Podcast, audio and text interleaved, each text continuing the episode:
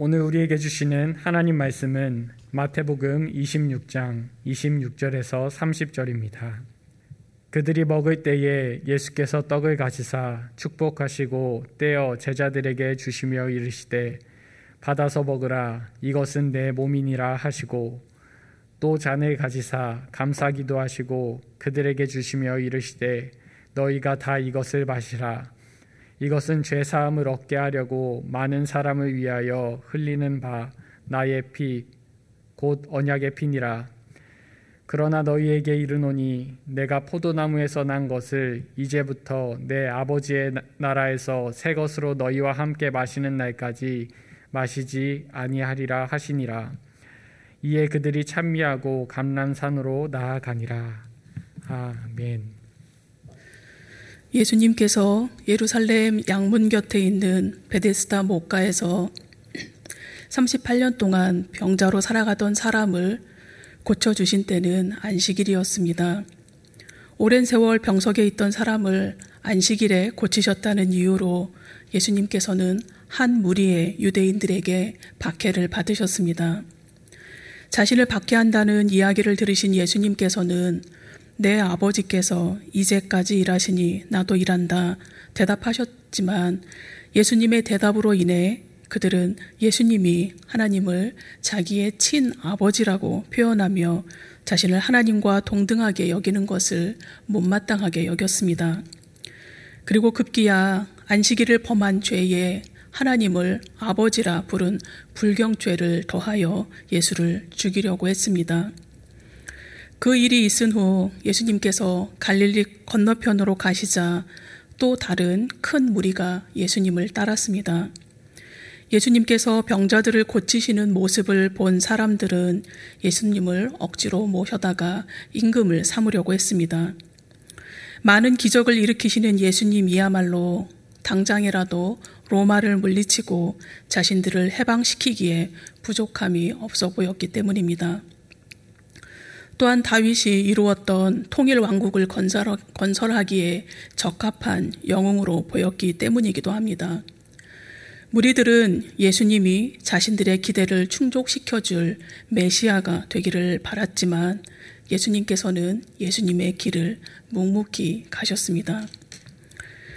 예수님께서는 많은 무리가 가까이 모여드는 것을 보시며 그들을 목자 없는 양같이 여기셨고 불쌍히 여기셨습니다. 그래서 제자 빌립에게 저 무리를 먹일 빵을 어디에서 살 수 있겠느냐라고 물으셨습니다. 예수님의 질문을 받은 빌립은 이 많은 사람을 저마다 조금씩이라도 먹이려면 200데나리온 어치의 빵을 산다 해도 충분하지 않을 것이라고 대답합니다. 그러나 옆에 있던 제자 안드레는 여기에 보리빵 다섯 개와 물고기 두 마리를 가진 한 아이가 있습니다. 라고 이야기합니다. 빌립은 이 많은 사람을 먹일 빵을 살 돈이 어디에 있으며 그 돈을 누가 낼 것이며 또한 그렇게 한들 턱없이 모자랄 것이라 계산되는 세상의 논리로 이야기합니다. 그러나 예수님께서는 아이가 건네온 아주 적은 것으로 하나님의 일하심을 나타내 보이셨습니다. 하나님께서 일하시는 방식은 참 특이합니다. 하나님께서는 혼자 일하지 않으시고 우리와 함께 일하시며 또한 우리와 함께 일하시기를 원하십니다. 하나님께서 일하시는 방법은 참으로 다양합니다. 특히 자신이 가진 시간, 자신이 가진 재능, 자신이 소유한 재물을 기꺼이 나눌 줄 아는 사람과 일하시는 특징이 있습니다. 예수님께서는 한 어린이의 한 끼 도시락을 받아 드시고 감사 기도를 드리셨습니다. 그리고 목자 없는 양무리를 푸른 잔디 위에 앉게 하시고 그들에게 나누어 주라고 말씀하셨습니다. 빵과 물고기를 나누어 받은 무리들은 자신들이 원하는 만큼 배불리 먹을 수 있었고 그들이 먹고 남은 조각을 모았더니 열두 바구니에 찼다고 복음서는 증거합니다. 한 어린이의 작은 도시락이 그곳에 모인 수많은 무리를 배불리 먹이는 사건이 되었습니다. 이 현장에 있던 가룟 유다도 보리빵 다섯 개와 물고기 두 마리로 남자만 5천 명이나 되는 사람들이 먹고 남은 것을 모았습니다. 그리고 모은 것이 열두 바구니나 되는 것을 목도하고서도 그는 끝까지 자신의 생각을 내려놓지 못했습니다. 그래서 그는 주님이 주신 돌이킴의 기회를 저버렸습니다. 가련 유다는 스승을 팔아먹고야 말겠다는 자신의 결심이 어디서부터 시작되었고 그 결심이 바르게 가고 있는지 혹은 잘못된 판단은 아니었는지 변질된 부분은 없는지 하나하나 되짚어 보아야 했습니다. 다른 제자들과 마찬가지로 예수님께서 기도하시며 가련 유다도 선택하셨습니다. 제자 중 직업이 세리였던 마태가 있었음에도 회계를 맡을 정도로 그는 능력을 인정받으며 신임을 받던 사람이었습니다. 다른 제자들과 동일하게 매일 예수님의 가르침도 받았습니다. 그러나 언제부턴가 그의 내면에서 무슨 일이 일어나고 있는지 예수님은 아셨습니다. 어떤 일에는 그 일이 일어나기 전에 대부분 징조가 있습니다. 유다에 대한 기록이 성경에 많이 나오지 않지만 유다가 예수님을 배신하게 된 징조를 추측해 볼 수 있습니다. 그가 언제부터인가 예수님의 가르침이 어렵게 느껴진다며 반감을 드러내기 시작했을 것입니다. 전도 나가기를 꺼린다거나 기도하지 않거나 동료 사이에 분쟁을 일으키거나 밑도 끝도 없는 불평과 불만을 늘어놓는다거나 스스로 영적 성장을 하고 있다며 자만에 빠지거나 하는 징조들이 있었을 것입니다. 겉으로는 경건한 척 하면서도 그의 마음은 위선과 탐욕으로 가득 차 있는 것을 그 당시에 다른 제자들은 알지 못했습니다. 마리아가 예수님께 값비싼 향유를 부어드리자 마리아의 행동을 못마땅히 여기기 전부터 예수님은 가련 유다의 마음을 아셨습니다. 예수님을 따르던 무리들이 예수님의 곁을 떠나는 사건이 있었습니다. 그때 주님께서 열두 제자들에게 너희, 너희도 떠나가려느냐라고 물으셨습니다. 시몬 베드로가 나서서 영생의 말씀이 주님께 있는데 우리가 어디로 가겠습니까? 라고 대답을 했을 때에 주님께서는 이렇게 말씀하셨습니다. 요한복음 6장 70절 말씀입니다.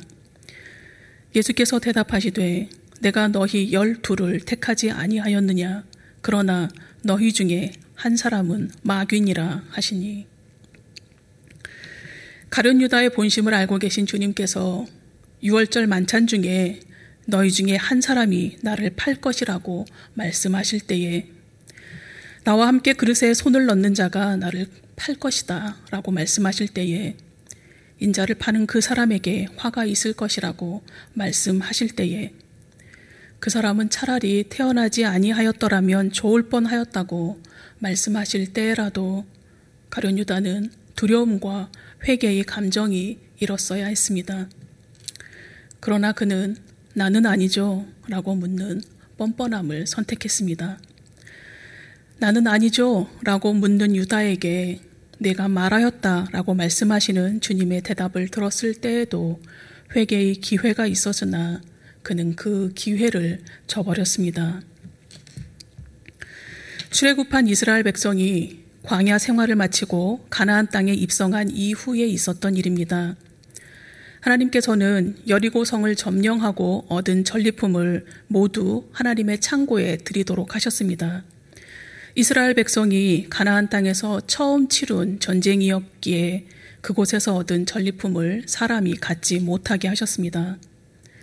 그러나 아가는 하나님의 명령을 무시하고 아무도 모르게 하나님께 바쳐야 할 물건을 훔쳤습니다. 그가 훔쳐서 감춘 것은 신할산의 아름다운 외투 한 벌, 은 200세겔, 50세겔 되는 금덩이 하나입니다. 아간이 아무도 모르게 훔치고 훔친 것을 은밀하게 감추었지만 하나님은 아셨습니다. 하나님께서는 여우수아에게 범인을 찾으라고 명령하셨습니다. 하나님의 명령에 따라 여우수아는 열두 지파의 우두머리를 불러 제비를 뽑게 하자 아간이 속한 유다 지파가 뽑혔습니다. 다시 유다 지파의 대표들이 모여 제비를 뽑자 아간이 속한 가문이 뽑혔습니다. 그리고 아간이 속한 가문의 가장들이 제비를 뽑자 아간 집안이 뽑혔습니다. 마침내 아간 집안의 모든 남자들이 제비를 뽑는 순간 아간이 뽑혔습니다. 아간이 법인인 것을 이미 알고 계신 하나님께서 여우수아에게 범인을 가르쳐 주지 않고 네 차례에 걸쳐 제비를 뽑게 하셨습니다. 이유가 무엇이었겠습니까? 아간에게 기회를 주시기 위함이었습니다. 이스라엘 열두 지파 중에 자기가 속한 지파, 가문, 집안으로 좁혀질 때마다 아간은 하나님의 경고의 사인으로 알아들었어야 했습니다. 그러나 아간은 설마, 설마 하다가 돌이킬 기회를 놓치고 말았습니다. 그가 정직하게 자신의 죄를 고백하지 못한 결과는 자신만 죽임을 당한 것이 아니라 무죄한 가족과 친족들까지 돌에 맞아 처참히 죽임을 당했습니다. 뿐만 아니라 아간이 소유하고 있던 모든 재산도 아골 골짜기에서 한 줌의 재로 불태워졌습니다. 다윗은 전쟁터에 나가 있는 우리아의 아내 바세바를 불러서 간음했습니다. 바세바가 다윗으로 인해서 임신을 하자 다윗은 자신의 죄를 덮기 위해 전쟁터에 있는 남편 우리아를 불러들여 그를 집으로 보냅니다.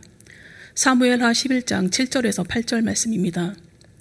우리아가 다윗에게 이름에 다윗이 요압의 안부와 군사의 안부와 싸움이 어떠했는지를 묻고 그가 또 우리아에게 이르되 네 집으로 내려가서 발을 씻으라 하니 우리아가 왕궁에서 나가매 왕의 음식물이 뒤따라 가니라. 다윗은 우리아를 집으로 보내며 왕궁 음식까지 딸려 보냈습니다. 다윗의 의도는 우리아가 아내와 동침함으로 자신의 죄를 감출 수 있기를 바랐습니다. 그러나 다윗의 계획과는 다르게 우리아는 집으로 가지 않고 왕궁 문을 지키는 병사들의 숙소에서 부하들과 함께 잤습니다. 우리아가 자신의 직무에 충실한 사람이라는 것을 알 수 있는 장면입니다. 다윗은 자신이 계획한 대로 일이 진행되지 않자 다음 날 우리 아를 취하게 한 후에 그를 다시 집으로 보냈습니다. 그러나 충직한 우리 아는 이번에도 집으로 가지 않았습니다. 다윗은 그동안 하나님의 사람으로서의 양심과 고결함을 잃지 않았던 사람이었습니다. 그러나 다윗은 남의 아내를 범한 후에 자신이 저지른 죄를 회개할 생각은 하지 못했습니다. 오히려 우리아를 의도적으로 최전방에 배치하여 그를 죽게 함으로 자신의 죄를 덮으려 했습니다. 전쟁터에서 우리아가 죽었다는 소식을 들은 다윗이 어떤 마음이었겠습니까? 드디어 자신의 죄를 감쪽같이 숨겼다고 생각했을 것입니다. 그러나 남의 아내를 범하고도 무사하기를 바라겠느냐는 잠언의 일침처럼 다윗의 모든 행위, 행위를 하나님은 아셨습니다. 그가 한 가정을 어떻게 파멸시켰으며 그가 어떻게 자신의 죄를 덮기 위해 계략을 꾸몄는지 하나님은 아셨습니다. 다윗은 결국 나단, 나단 선지자의 책망을 듣고서야, 듣고서야 자신의 죄를 깨달았습니다. 회개할 기회를 저버렸던 아가는 자신뿐만 아니라 가족과 친족까지 죽게 했습니다. 돌이킬 기회를 잡지 못했던 다윗은 자신이 지은 죄의 대가를 자식들을 통해서 돌려받았습니다. 예수님의 공생의 기간 예수님과 함께 사는 특별한 은총을 받았던 가련 유다는 주님께서 주신 돌이킴의 기회를 저버렸습니다. 그의 마음은 마귀의 생각을 담기에 충분했으며 주님을 향한 마음의 문을 닫아버리고 대신 사단이 들어올 수 있도록 자기의 마음 문을 활짝 열었습니다. 사도 바울은 로마서를 통해서 이렇게 고백했습니다. 로마서 7장 24절에서 25절 말씀입니다. 오호라 나는 곤고한 사람이로다. 이 사망의 몸에서 누가 나를 건져내랴. 우리 주 예수 그리스도로 말미암아 하나님께 감사하리로다. 그런즉 내 자신이 마음으로는 하나님의 법을 육신으로, 육신으로는 죄의 법을 섬기노라. 사도 바울이 마음으로는 하나님의 법을 섬기고 있지만 육신으로는 죄의 법을 섬기고 있다고 탄식하며 고백했듯이 우리 마음에도 두 마음이 있습니다. 하나님을 섬기는 마음과 세상을 섬기는 마음입니다. 세상, 세상을 섬기는 마음은 마귀가 자기 마음대로 사용하는 마음입니다. 그리스도인이라고 해서 모두가 하나님만을 섬기는 마음으로 살지 않습니다. 어떤 그리스도인은 신실하게 하나님만을 섬기는 사람이 있습니다. 또 어떤 그리스도인은 하나님과 세상을 동시에 섬깁니다. 또 어떤 그리스도인은 어느 때는 하나님을 섬기다가 어느 때는 세상을 섬기는 삶을 살기도 합니다. 교우님은 어떤 경우이십니까? 우리가 어떤 마음으로 살아가는지 아무도 모르게 속일 수 있지만 하나님은 우리가 어떤 마음으로 살아가는지 아십니다. 그리고 우리가 어떤 마음으로 살아갈 것인지는 우리의 선택에 맡기셨습니다. 매 순간 깨어서 우리의 마음이 어디를 향하고 있는지, 우리의 시선이 어디에 머물러 있는지 알아차리는 훈련이 우리를 매 순간 하나님을 섬기도록 우리를 안내할 것입니다.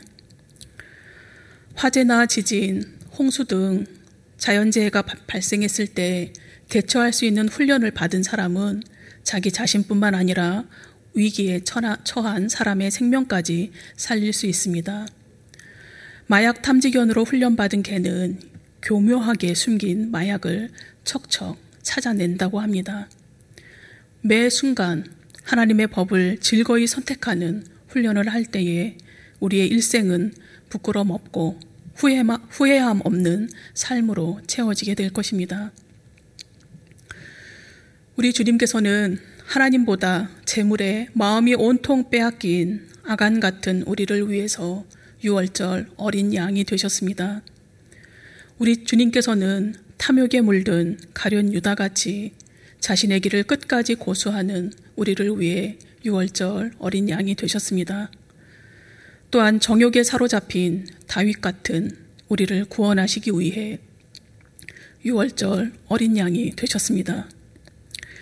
6월절 의식에 따라 식사를 하신 예수님께서 당신의 몸과 피를 상징하는 빵과 잔을 제자들과 나누시는 성찬으로 이 땅에서의 마지막 식사를 이어가셨습니다. 오늘 본문 26절에서 28절 말씀입니다. 그들이 먹을 때에 예수께서 떡을 가지사 축복하시고 떼어 제자들에게 주시며 이르시되 받아서 먹으라 이것은 내 몸이니라 하시고 또 잔을 가지사 감사기도 하시고 그들에게 주시며 이르시되 너희가 다 이것을 마시라 이것은 죄 사함을 얻게 하려고 많은 사람을 위하여 흘리는 나의 피 곧 언약의 피니라 이 땅에서의 마지막 사역이 가까이 다가옴을 아신 주님께서 이 땅에서의 마지막 유월절 음식을 드셨습니다. 그리고 제자들에게 빵을 떼어주시며 성찬으로 이어가셨습니다. 떼어진 빵은 십자가에서 찢긴 예수님의 몸이요. 나누어 주신 포도주는 그의 찢긴 몸에서 흘러나온 피를 의미합니다. 이것은 예수님의 피 흘리심과 죽으심을 의미할 뿐만 아니라 예수님의 이 같은 대속의 죽음의 결과가 많은 사람의 죄를 사하시기 위함이라고 말씀하십니다. 구약시대 사람들은 언약을 맺을 때 짐승의 피를 뿌림으로 서로 언약을 맺었습니다. 자신들이 맺은 언약은 피를 담보로 한 것이기에 언약을 성실히 지키자라는 의미입니다.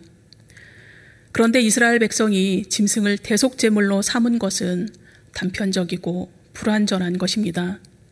그러나 예수님께서 속죄 제물이 되셔서 그 피로 보증이 되신 것은 하나님과 사람 사이에 세워진 영원하고 완전한 새 언약입니다.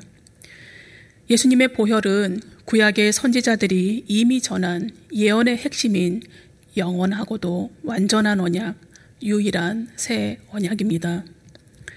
이 새 언약은 죄 사함을 얻게 하려고 많은 사람을 위한 것이라고 28절이 말씀합니다. 죄 사함을 얻게 하려고 많은 사람이 사람을 위하여 흘리는 이라고 말씀하신 표현에서 많은이란 단어는 히브리어 관용구에 의하면 모두라는 의미입니다. 예수님의 구원 사역은 특정한 어떤 사람들을 위한 사역이 아니라 본질적으로 세상 모든 사람을 위한 것입니다. 그러나 주님께서 세상 모든 사람을 위해 속죄 제물이 되셨지만 주님의 피 흘리심이 모든 인류의 구원으로 이어지지는 않습니다. 새 언약이 흠이 있거나 불완전하기 때문이 아니라 아간처럼 가련 유다처럼 스스로 구원을 배척하고 멀리 떠난 사람들이 있다는 의미입니다. 내 집은 만민이 기도하는 집이라 칭함을 받을 것이라 했는데 너희가 강도의 소굴을 만들었다고 책망하시는 주님의 음성을 듣던 사람들은 성전 밖의 사람들이 아니었습니다. 주님의 책망을 듣던 사람들은 성전 안에 머물던 사람이었던 것을 기억해야 합니다. 푸른 잔디 위에서 예수님께서 빵 다섯 개와 물고기 두 마리로 배불리 먹게 하신 인원은 여자와 어린이 외에 남자만 5천 명이었습니다. 한 가정을 부부와 자녀 두 명으로 계산하더라도 그 자리에 있던 사람은 약 2만, 2만 명가량 모였다고 추정해 볼 수 있습니다. 2만 명가량의 사람들 모두 주님께서 베푸신 만찬으로 풍성한 식탁 교제를 나누었습니다. 빈들, 그 공간에 있던 사람들은 그날 저녁 주님, 주님으로부터 한 끼 식사를 대접받았습니다. 그러나 오늘 주님께서 떼어 나눠주신 몸된 빵과 보혈된 잔은 한 끼를 넘어 영원까지 이어지는 거룩하고 복된 성찬입니다. 그리고 이 성찬을 시작으로 예수 그리스도의 구속 사역이 유대 땅을 넘어 전 인류로 확대되었습니다. 예수님께서 제자들과 이별을 하시고 이 세상을 떠나가심으로 이스라엘을 넘어 전 인류 속으로 새롭게 진군에 들어오셨습니다. 이후로 온 인류를 위해 베푸신 성찬에 참여할 수 있는 자격은 오직 믿음입니다. 예수 그리스도께서 십자가에서 당신의 살을 찢으시고 피를 흘리심으로 죽을 수밖에 없는 나의 죄를 대신 져 주셨다는 것을 믿는 믿음입니다. 내 죄를 면제해 주시고 내 죄를 용서해 주시고 죄에 매여 있던 나를 석방시켜 주셨다는 믿음입니다. 이 믿음이 우리를 영원한 생명을 소유한 자다운 삶으로 안내할 것입니다. 요즘 근심과 두려움, 염려와 절망에 빠져서 밤잠을 설치고 있다면 내 믿음이 하나님을 향한 온전한 믿음인지 점검해 보기 좋은 시절입니다. 며칠 전에 한 교우님으로부터 누군가가 작성했을 한번 웃고 갑시다 라는 제목의 글을 받았습니다. 하늘에 계신 우리 아버지, 우리가 얼마나 거짓에 막말을 많이 하고 살았으면 입을 마스크로 틀어막고 살라 하시겠습니까? 우리가 얼마나 서로 다투고 시기하고 미워했으면 거리를 두고 살라 하시겠습니까? 우리가 얼마나 손으로 나쁜 짓을 많이 했으면 어딜 가나 손 씻고 소독하라 하시겠습니까? 우리가 얼마나 열 올리고 살았기에 가는 곳마다 체온을 체크하라, 체크하고 살라 하시겠습니까? 우리가 얼마나 비밀스럽게 다녔으면 가는 곳마다 연락처를 적으라 하시겠습니까? 반성하며 잘 살겠습니다. 노여움 거두시고 자비와 사랑이 넘치는 행복한 세상으로 인도하여 주십시오. 이대로 살다간 삥 돌겠습니다. 한번 웃고 가자는 글이지만 웃고 넘어갈 수 없는 내용입니다. 만약 믿음이 있노라 하면서 우리 앞에 놓인 상황으로 인해서 근심과 두려움, 염려와 절망, 부정적인 생각에 빠져서 밤잠을 설치고 계신다면 내가 올려드리는 신앙 고백이 바른 믿음의 고백인지 점검해 보아야 할 것입니다.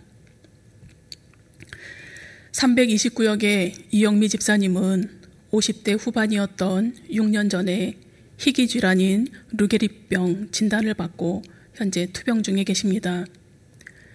집사님이 2016년 1월 발병 초기부터 2018년 8월까지 집사님의 페이스북과 메모장에 기록해 놓은 글과 찍어 놓았던 사진을 모아서 올 3월에 책으로 출간하였습니다. 집사님의 친구가 아픈 친구를 위해서 만든 것입니다. 누울래? 일어날래? 괜찮아?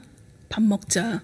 라는 책 제목은 건강한 몸으로 살던 집사님이 발병 후부터 식구들에게 하루 종일 듣는 고마운 말입니다.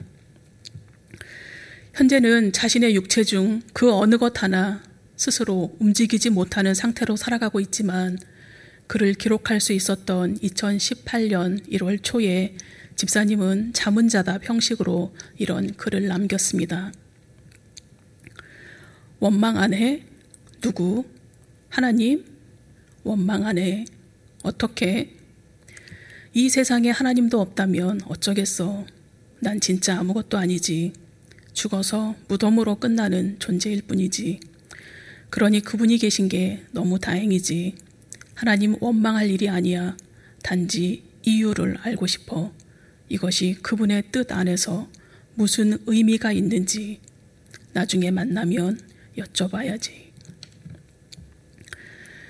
다음의 글은 병원에서 받아온 글자판에 자음과 모음을 아들이 손가락으로 짚어 나가면 눈 깜빡임으로 의사소통을 하던 때에 눈으로 쓴 글입니다. 그리운 친구에게 보내는 인사 같은 글이라는 설명과 함께 마지막 장에 실렸습니다. 내 몸의 움직임은 거의 멈췄다. 팽팽하던 악기의 줄이 튕겨나가듯 아우성치던 마지막 근육의 떨림이 사라진 지도 오래전이다. 나는 내 몸에 갇혀버렸다. 지금까지 아주 힘든 고난의 시간들을 보냈다. 하지만 이 길의 시작과 끝을 아시는 주님이 함께 하시기에 원망도 두려움도 후회도 없다. 내 것인 줄 알았던 모든 것, 내 몸조차 내 것이 아님을 깨닫는 시간이었다. 남은 시간도 몸은 묶여 있으나 마음은 자유롭게 강보에 쌓인 아기처럼 순전하게 평화롭게 살아내길 기도한다. 나를 위해 애쓰는 모두에게 고맙고 미안하고 사랑한다고 마음을 전한다. 내 평생의 선하심과 인자하심이 반드시 나를 따르리니 내가 여호와의 집에 영원히 살리로다. 글은 이렇게 끝났습니다. 몸에 갇혀 스스로 아무것도 할 수 없는 상황, 언제 호흡이 멈출지 알 수 없는 상황에서 내 평생의 선하심과 인자하심이 반드시 나를 따르리니 내가 여호와의 집에 영원히 살리로다 라는 고백을 올려드릴 수 있는 이영미 집사님의 믿음이 부럽습니다. 그리고 그 믿음이 참 고귀합니다. 작급의 현실이 우리로 근심하게 하고 두렵게 하고 염려하게 하지만 이 모든 상황 속에서 우리를 살게 하신 하나님께서 우리와 함께 동행하고 계십니다.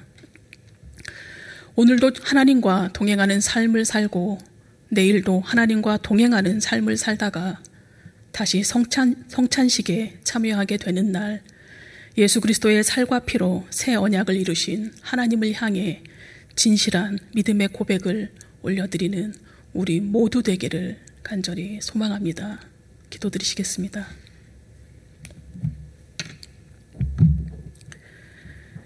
거룩하신 하나님, 죽을 수밖에 없는 우리에게 영원한 생명을 주시기 위해 독생자 예수 그리스도를 십자가에서 찢으시고 물과 피를 흘리게 하심으로 새 언약을 이루셨습니다. 인간의 언어로 표현할 길 없는 무한한 사랑을 받았음에도 급변하는 현실 앞에서 여전히 염려하고 불안해하며 근심하는 우리의 믿음 없음을 용서하여 주시옵소서. 여전히 염려하고 불안하며 근심하고 있는 이면에는 우리의 마음이 재물과 탐심과 정욕에 사로잡힌 우리의 연약함 때문은 아닌지 정직하게 돌아보게 하옵소서. 주님께서 우리의 마음 문을 두드리실 때 가룟 유다처럼 주님 대신 죄의 법을 선택하는 우를 범하지 않게 도와주시옵소서. 예수 그리스도의 보혈로 우리를 구원하시고 우리의 죽음 이후까지 책임져 주실 것을 믿는 온전한 믿음으로 오늘을 살고 내일을 살게 하여 주옵소서. 코로나 팬데믹으로 인한 어려움과 폭염으로 우리의 일상이 지쳐가지만 여전히 우리와 동행하시는 하나님을 향한 믿음과 사랑은 더욱 깊어가는 시절이 되게 하옵소서. 그리하여 주변에 격려하고 위로할 것을 돌아보게 하시고 나누고 섬길 곳을 찾아보게 하셔서 우리의 삶의 현장이 주님께서 받아서 먹고 마시라 베푸신 성찬의 공간으로 이어지게 하옵소서. 예수님의 이름으로 기도드립니다. 아멘.